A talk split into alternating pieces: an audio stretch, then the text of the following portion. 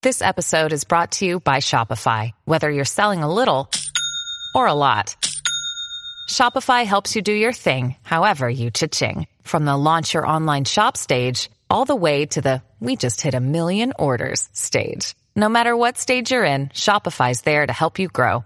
Sign up for a $1 per month trial period at shopify.com slash special offer, all lowercase. That's shopify.com slash special offer.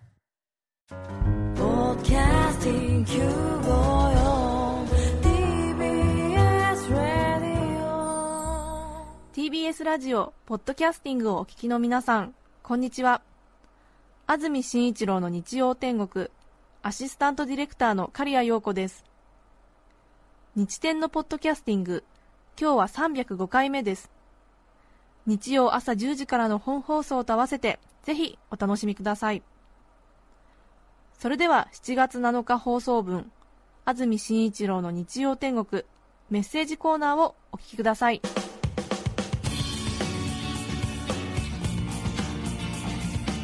目黒区のオセロットさん14歳男性の方ありがとうございます。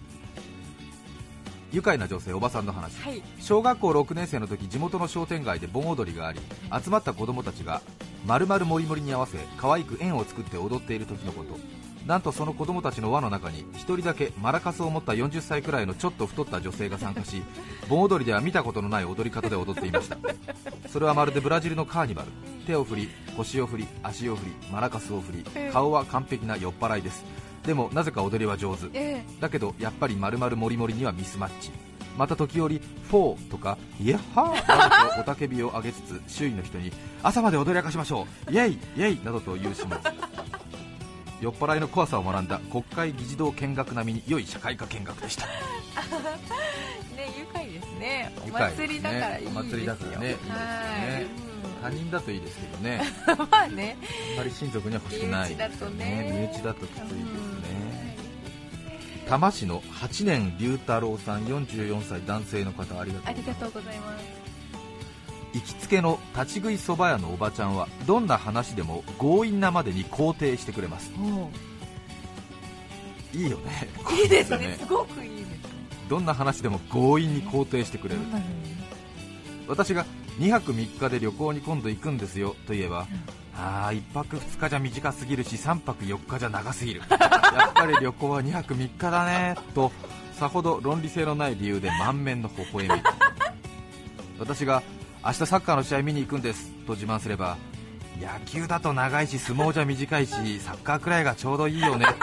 とニヒルな相づちそんな心の広いおばちゃんですが注文時に「そばですか？うどんですか?」の問いにお客さんが「じゃあうどんで」と答えるとなぜか若干寂しそう。そこは肯定してくれません。おばあちゃんはあ信州出身でそばの方が断然好きなんだそうです。ねえー。いいね。どんな話でも強引なまでに肯定してくれる昔ね商売やってる方いらっしゃいましたね。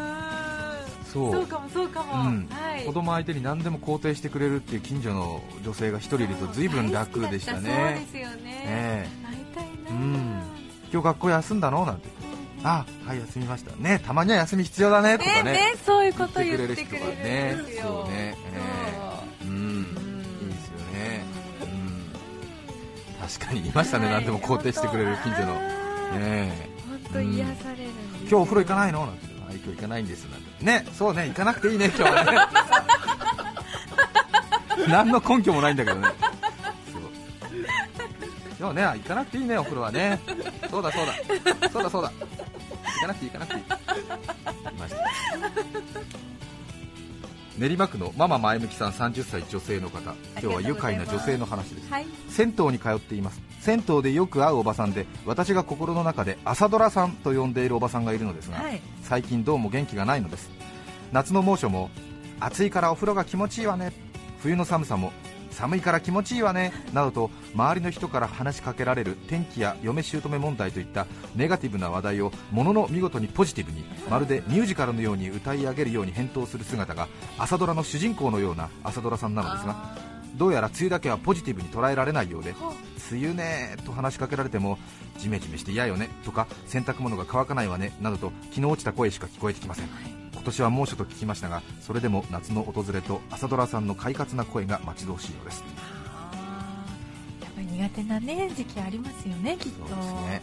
よかったですよが明けて。本当にあのそう何でもポジティブに捉えられるっていう人はね本当に周りに一人いるだけで随分違いますよ。ね。先ほどの話繰り返しになりますけれども。そうですよね、明るいっていうのはね才能ですからねこれはね、ね技術ですからね。ええ私も仕事し始めて間もなくの頃ですけど私は皆さんもご存知だと思いますけども後ろ向き東日本代表とかねいろいろあのマイナス思考日本代表みたいなことになるわけですけれども安住君あの明るくするっていうのも仕事のうちだからねっていうことをねよく言われたものですね。はい。まだできてないってことなんですけどもね。本当に大事そうポジティブにねそう何でもポジティブに捉えられる大したもんですよね。北区5番ファースト宮崎さん29歳女性の方ありがとうございます。ありがとうございます。私の母はテレビ放送のワウワウのことをウォウウォウと言います。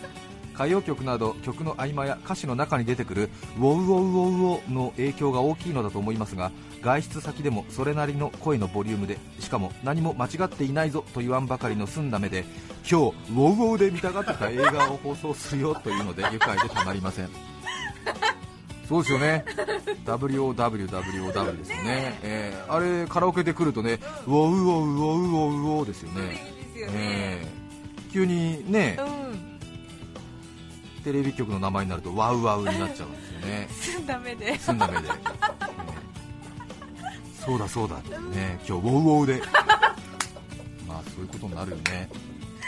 愛知県南知多町こうたくん11歳男子。ありがとうございます偉いね小学生で。関東の AM ラジオを聞いているのかい？そう。素晴らしいね。ともしかしたら友達ができないかもしれないけれども おじさんがずっと見守ってるからね。遠いけど見守ってる。南知多知多半島に住んでるのかな、ねえ。え。ー飛行機の上からよく見るよ知多半島をねおじさんは、えー愉快な女性おばさんの話、はい。近くのおばさんにいつも挨拶するとこんなババアを見捨てずにありがとうねと言いますそんなことありませんといつもこっちが言います。それで話が弾んで10分話しますがそれでいいでしょうか？いいんじゃないかいいなあねりがとう。ありがとうございます。はい。ポッドキャスティングで聞いている11歳ですええー優しい子なんだー、ねそうだね。ありがとうございます。友達になろうか。すはい。ね。はい。熊本県の白バラさんです。ありがとうございます。ありがとうございます私が小学生の頃21世紀おばさんと呼ばれているおばさんがいました。もうすでに面白いね。いい予感がする。いいよ。いいネーミングだね。21世紀少年20世紀少年っていうのはねよく聞きますけどね。21世紀おばさんと呼ばれているおばさんがいました。そのおばさんは市原悦子さんに似た柔らかな印象の方で、はい。いつもダイハツの白い軽自動車ミラーに乗り帰宅中の小学生の列に背後からゆっくりと車で近づきあなたたちはこれから21世紀を担う大事な子供たちしっかり頑張るのよと助手席側に乗り出しながら子供たちに言い聞かせブーンと車で去っていくのです。正面からすれ違う時は21世紀お願いねと救急車とすれ違うような音の感覚で足早に去っていくこともありました。たまに遠くで21世紀とだけ聞こえる日もありました。ドップラー効果みたいなことなのね。ええピーポーピーポー21世紀よね。面白いですね。21世紀となり十数年経ったつい先日犬の散歩中に白い新型ミラに乗ったおばさんを久しぶりに見かけました窓を開けゆっくりとこちらに近づいてきたので、ドキドキしているとスーッとパワーウィンドウを閉め何も言わずに去っていきました。若い世代に言葉を送るおばさんにとって対象外になってしまった自分を思うと切ないですがまだまだおばさんがご健在という事実に驚いた白バラでございました。そうね。ね声かけ運動ね。これも繰り返しになりますけど最近はね知らない子供に声をかけると不審人物ということになるんで難しい世の中になりましたけれどもえねそうですよね。前から対面して声かけちゃいけないんでしょ？都市部の小学生たちには。えーで後ろから行って立ち止まらずに声かける場合は大丈夫ってなんかそういうマニュアルあるらしいですよ、えー。でね家どことかね聞い。ちゃいけないっていうことになってますからね。えうん。ーまあ繰り返しになりますが私は不審人物になっちゃいけないので、えー自分の話を近所の小学生にするっていうねね。えーええことになってますよね。自己紹介おじさん。自己紹介おじさんということになりましたね、はい。えーどこに住んでんの？とかね元気？じゃなくて、はい。俺元気っていう話しかけるんだよね俺元気、ね、そこのマンションに住んでますえーそこのドアから出てきましたえー学校楽しいじゃなくて仕事が辛いって話しかけるっていうね。そうそうそうそう、うん、そうそうそうね。えー反応に変化はありましたか？最近ねお気に入りのお気に入りのっていうかよく話をかける小学生男の子がねあの中学生になったのかな？ちょっとねうっすらあの産毛のひげが生えちゃってね。えうん。えなんかちょっと私もドキドキしますわ。ええ。ええ。うん。そっか。結構ね濃いめに生えてきて。あそっかそっか。びっくりしましたね。ええ。ね7月7日放送分安住紳一郎の日曜天国メッセージコーナーをお聞きいただきました。それでは今日はこの辺で失礼します。安住紳一郎のポッドキャスト天国。昨日7月6日梅雨が明けた関東地方梅雨明け10日各地で猛暑が予想されています。この味がいいねと君が言ったから7月6日はサラダ記念日。気象予報士が熊谷と言ったから7月6日は猛暑の始まり。954TBS ラジオです。て来週7月14日の安住紳一郎の日曜天国。メッセージテーマは「ゲームと私」ゲストは爆笑動物のお医者さん事件簿著者獣医北澤勲さんです。